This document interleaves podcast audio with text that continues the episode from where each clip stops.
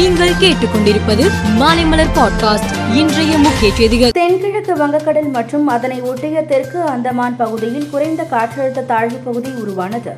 இது நாளை காற்றழுத்த தாழ்வு பகுதியாக வலுப்பெறக்கூடும் என்றும் பத்தாம் தேதி புயலாக வலுப்பெறக்கூடும் என்றும் வானிலை ஆய்வு மையம் கூறியுள்ளது. பிளஸ் டூ பொதுத் தேர்வு முடிவுகள் இன்று வெளியிடப்பட்டது.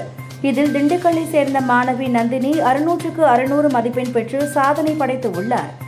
திண்டுக்கல் அண்ணாமலையார் பெண்கள் மேல்நிலைப் பள்ளியில் வணிகவியல் பாடப்பிரிவை தேர்ந்தெடுத்து படித்த மாணவி நந்தினி அனைத்து பாடங்களிலும் நூற்றுக்கு நூறு மதிப்பெண் பெற்றுள்ளார். பிளஸ் டூ தேர்வு முடிவு வெளியானதைத் தொடர்ந்து பத்தாம் வகுப்பு மற்றும் பதினொன்றாம் வகுப்பு பொதுத் தேர்வு முடிவுகளை வெளியிட தேர்வுத்துறை தயாராக உள்ளது.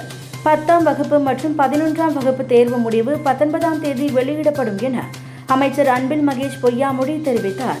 வேலூர் அடுத்த ஸ்ரீபுரத்தில் உள்ள நாராயணி பீடத்தின் முப்பத்தோராவது ஆண்டு விழாவின் யாக பூசையில் கவர்னர் தமிழிசை சவுந்தரராஜன் கலந்து கொண்டு தரிசனம் செய்தார். பின்னர் பேசிய அவர் ஆன்மீகத்தையும் தமிழையும் பிரிக்க முடியாது என்றார்.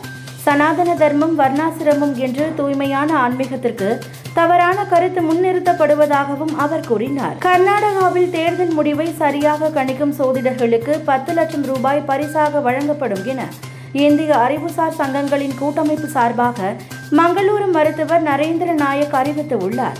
பத்து கேள்விகளை எழுப்பியுள்ள அவர் அனைத்து கேள்விகளுக்கும் சரியான பதில் அளிப்பவர்கள் பரிசுக்கு தகுதி பெறுவார்கள் என்று தெரிவித்துள்ளார் ராஜஸ்தான் மாநிலம் சூரத்கர் விமானப்படை தளத்தில் இருந்து புறப்பட்ட இந்திய விமானப்படை போர் விமானம் தொழில்நுட்ப கோளாறு காரணமாக ஒரு வீட்டின் மேல் விழுந்து நொறுங்கியது. அந்த வீட்டின் அருகே இருந்த இரண்டு பெண்கள் உட்பட மூன்று பேர் சம்பவ இடத்திலேயே உயிரிழந்தனர்.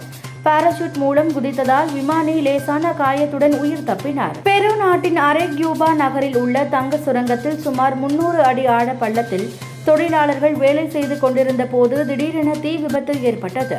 தீ மளமளவென பரவியதால் தொழிலாளர்கள் வெளியேற முடியாமல் சிக்கிக் கொண்டனர். இந்த தீயில் சிக்கி மூச்சு திணறியும் உடல் கருகியும் இருபத்தேழு தொழிலாளர்கள் சம்பவ இடத்திலேயே உயிரிழந்தனர். ஐபிஎல் கிரிக்கெட் தொடரின் நேற்றைய ஆட்டத்தில் ராஜஸ்தான் அணியின் சுழற்பந்து வீச்சாளர் சாகல் நான்கு விக்கெட்டுகளை கைப்பற்றினார். இதன் மூலம் ஐபிஎல் வரலாற்றில் அதிக விக்கெட் எடுத்த பந்து வீச்சாளர் என்ற பிராவோவின் சாதனையை சமன் செய்து உள்ளார். இருவரும் நூற்று எண்பத்து மூன்று விக்கெட்டுகள் எடுத்துள்ளனர். மேலும் செய்திகளுக்கு மாலைமலர் பாட்காஸ்டை பாருங்கள்.